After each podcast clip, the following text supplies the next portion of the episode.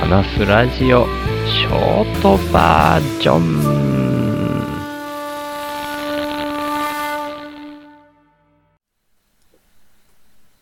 起きた時間が遅かったから、25日の日付をまたいで26日になっている。真夜中にまた収録をしています。また外の虫の音が入ってるかな。まあ、せっかくだからなんか、いい音だから、いい音？いい虫の声だから、むしろ入っててほしいなっていう気分はちょっとあるんですけど、声もちょっと抑え気味だから、どんな感じかなまた今日も。それでですね、ありがたいことにもう、インプットが今ちょうど立て続けに続いているっていう状態ですね。Amazon 欲しいものリスト経由で、たまちゃんからインプットが届きました。たまちゃんは同じ古典ラジオコミュニティの2期生で、たまこ屋の日本馬の下駄っていうポッドキャストをやられてるたまちゃんですね。過去にもたまちゃんをインプット紹介のコーナーで紹介させていただいたこともありますけど、今、西田天功さんの本をずっと借りていて、まだ読み終わってない状態です。たまちゃんごめんね。もうちょっと読ませてほしいなと思ってます。で、そんな状況でありつつ、Amazon の欲しいものリストから届いたのは、かがぼう茶っていうお茶なんですよね。で、これは、僕どんなお茶なのか知らないんですけど、リストに入れていたんですね。っていうのは、古典ラジオコミュニティの喋り場で確か、誰かがおすすめしてたんですよね。で、僕の記憶ではイタミンだった気がするんですけど、イタミンからまた聞きだったかもしれないって思っていて、いやでもイタミンが直接言ってたような気がするな。でも、飲んだことなくて飲んでみたいなと思ったんですけど、僕は今こんな状況なので、欲しいものリストに入れていたっていう状態ですね。もうだいぶ前に入れたような気がしてます。で、それを今回たまちゃんが送ってきてくれたっていうところですね。で、ありがたいことにメッセージ付きで、この伝票にね、メッセージが書いてあるんですよ。かがぼう茶、美味しいですよね。熱中症に気をつけてお過ごしください。って、たまちゃんのメッセージが入ってて、美味しいですよねって書いてくれてるんですけど、飲んだことはまだないんですよ。で、届いてすぐ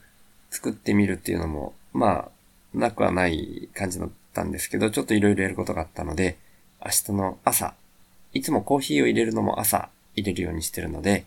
明日の朝入れてみようかなと思ってるところです。で、そんな風にツイートでも明日楽しみに飲んでみますっていう風に書いてたんですけど、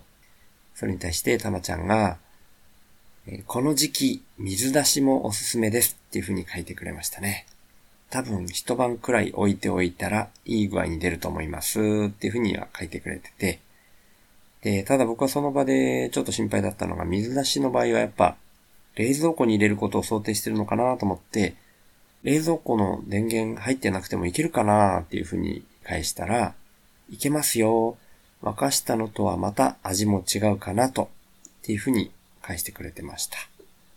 なので、まあ、お湯で沸かして普通に入れるお茶、日本茶みたいにして入れるパターンとか、水出しとか、ちょっとずついろんなバージョン試してみれたらなっていうふうには思ってるところです。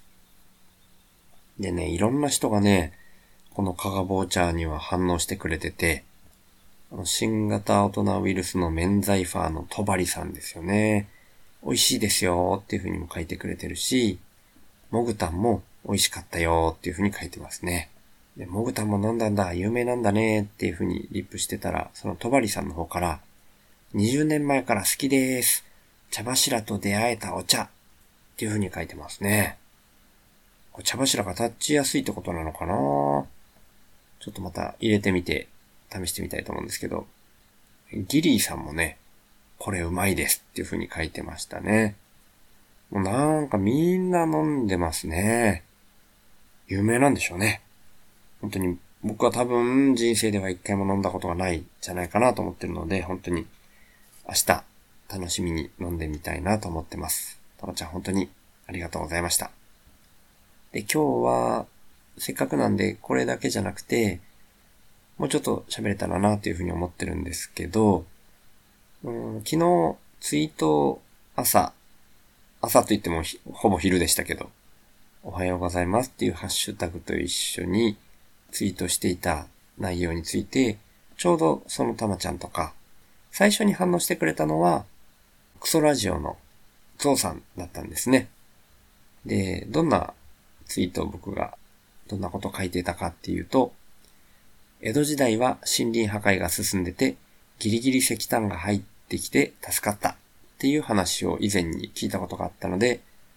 で、その話は僕にとってはなら、それより不便な生活じゃないとバランス取れないってことだっていう話でもある。僕が人類の外れ値であっても、そこから目をそらさずにしか生きられないっていうふうに書いたんですね。で、そのメインで僕が言いたいこととは違うかもしれないけどっていうようなことも書きつつ、ゾウさんが、まあ、どういうことでしょうかっていう内容でリプをくれてたんですね。割と爆反体制では、金罰など、えっ、ー、と、金罰っていうのは禁じるに伐採の罰ですね。金罰など抑制が効いてて、えー、かっこ乙女山乙女山って読むのかな？おはひらがなで、止める、留意するの留に山、乙女山っていうのかな？違いました。乙女山でした。明治になってタガが外れたイメージなんですけど、っていうふうにリプをくれてたので、いえいえ、全然脇道じゃないです。僕も人づてでソースも確認してなかったんですが、そんな風に聞きました。っていう風に書いてたんですね。で、そこで、ゾウさんが書いてくれてたのが、詳しくはないですが、まず、江戸時代長いし、藩ごとに森林への施策はまちまちだろうし、石炭がにかかる部分の森林はえー、これはなんていうのかな、巻き済み林なのかな。違いました。新丹林でした。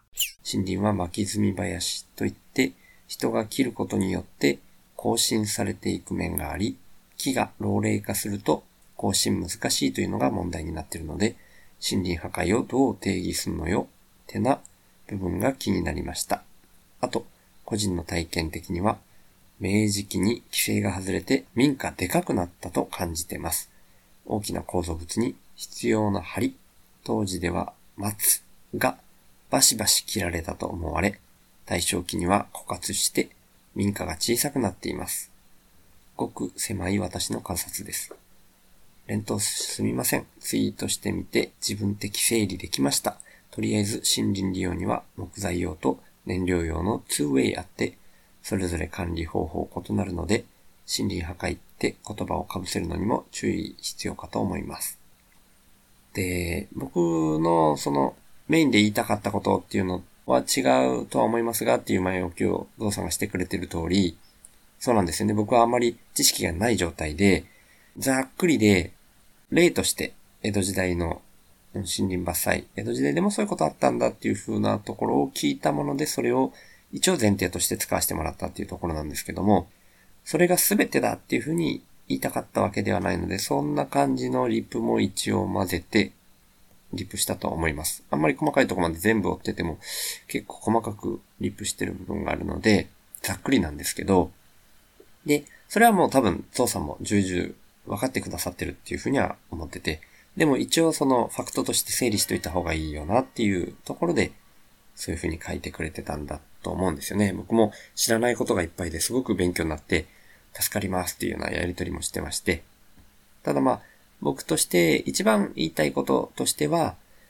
なんていうんですかね。難しいことを考えなくても、基本的にバランスが崩れない状態をイメージして、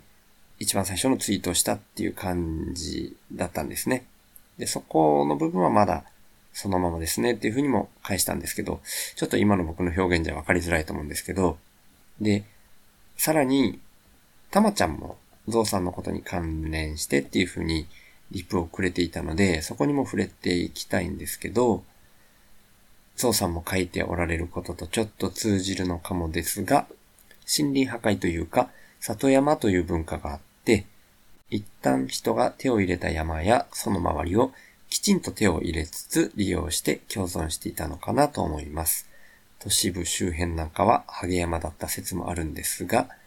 しっかりと枝を落としたり、下草を使っていたことで、山の生態系はだいぶ違ったようです。しかし、それはそれで、人が関わったのならば、そうやって手を入れてやらないと、不健康な山の状態になってしまうように認識してます。っていうね、ことを書いてくれました。これもね、本当にその通りだと思うんですよね。僕もなんとなくそういうことも聞いたことがあって、同じような認識をしてもいました。なので、全然そうじゃなかったんだろうね。江戸時代は江戸時代でめっちゃ心理破壊あったんだろうねって言いたいわけではないんですよ。で、ただ、うーん、ツイッターではね、文字数制限もあるし、メインで言いたいことの引き合いに出すっていうような意味で、その江戸時代っていう単語と心理破壊っていう単語を使ってしまったので、ちょっとゾウさんとタマちゃんをもしかしたら過敏に反応させてしまったのかなっていう風な反省点もあるんですけど、まあ、ただ、そこも、ある程度は二人にも伝わってるんじゃないかなと思うんですけど、僕のその投稿は、これはたまちゃんにリプで返した文章の方、ちょっと読み上げるんですけど、その投稿は、どちらかというと、メタ認知の一環で、昔の方が良かった、みたいに安易に捉えすぎないっていう意図が強いかな。逆にもっと遡ったとしても、相対的な幸せに変わりがないんじゃないかって、そこを見つめようとしていますっていうふうに僕は返しました。で、またまちゃんも確かにそれはそうですね。どこが心地よいとするかはその人次第なのかな。周さんの行き着く先楽しみですっていうふうに書いてくれてて、ああ、すごく、なんていうか、さっき過敏にみたいな表現しちゃいましたけど、過敏にじゃなくて、あくまでも、たまちゃんはそこから感じるところ、何か話したい、言いたいことっていうのが出てきてくれたっていう意味では、逆に良かったのかなとも思えるし、楽しみですっていう風に書いてくれてるみたいに、基本的には前向きに捉えてくれてるなと思って安心したんですけど、僕自身がなるべくお金を使わない生活をしていく中で、江戸時代ぐらいまで遡っていれば、一つ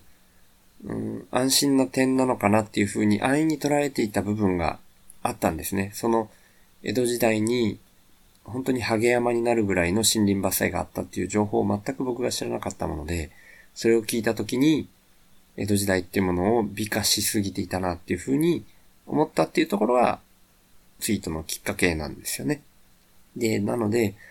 今の社会に対しての危機感っていうのが基本的にはベースになっていて、で、それに対して僕は手放すっていうところを一つ、誰にでももしかしたら、うん、基本的には今持っていることを手放すっていうことだけであれば、絶対100%誰にでもってわけじゃないですけど、それをできる可能性が高い、ある程度汎用性の高い手法としてそれを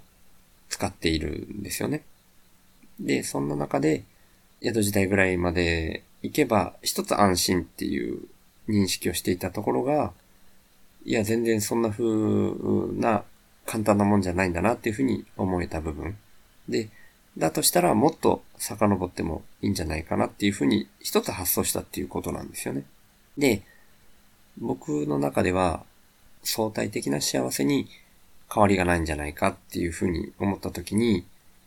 時間軸と空間軸両方どこに行ったとしても基本的には変わりがないんじゃないかなっていうふうに思ってるんですね。だとしたら、もっと手放しても、基本的には変わりがないんじゃないかなと思ってるんですね。それは、便利さに変わりがないんじゃないかなっていう意味じゃなくて、相対的に感じられる幸せが変わらないかもしれない。だとしたら、なるべく社会全体がそんな相対的な幸せで一つ満足して争い合わない状態で多くの人が生き延びられる社会っていうのが僕個人としては一番ビビリが反応しなかろうって思われる状態なんですよね。でそこをいつもイメージしようしようっていう風になるんですよね。僕自身が多分これも根っこにビビりがあるからだと思うんですけど、そういう状態を一人で空気椅子でやりたくなるっていうのは、そういう部分なんですよね。ちょっと思ったより全然深掘りできなかったんですけど なんとなく今日はツイートとしてはそういう意図がありましたっていうところだけ残しとこうと思います。ちょうど、かがぼう茶を送ってくれたたまちゃんも絡んでくれたツイートだったので、今回はそういう話として残しておこうと思いました。ということで、週の話すラジオは、心の奥底に常にビビりがあって、そのビビりが自分の人生を突き動かしてるなっていうふうに感じていて、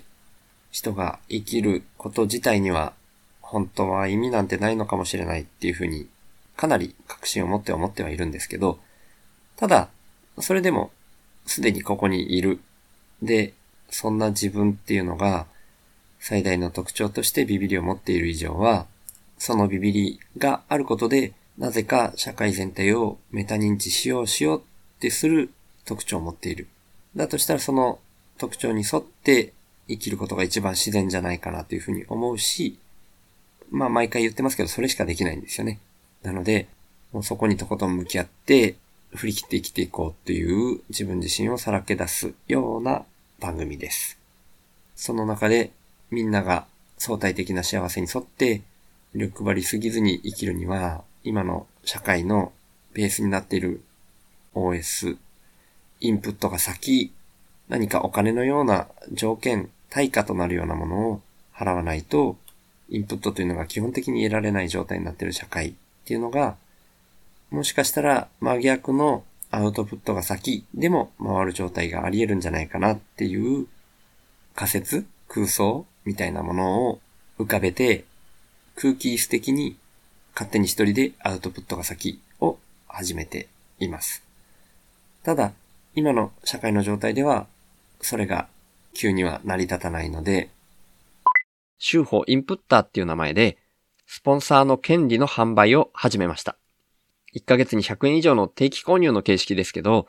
週報インプッターになってくれた方は、初回は週報内で僕が宣伝させていただいた上で、公式サイト内に掲載します。加えて、1ヶ月に数回程度ですが、番組の最後にラジオネームの読み上げをさせていただきます。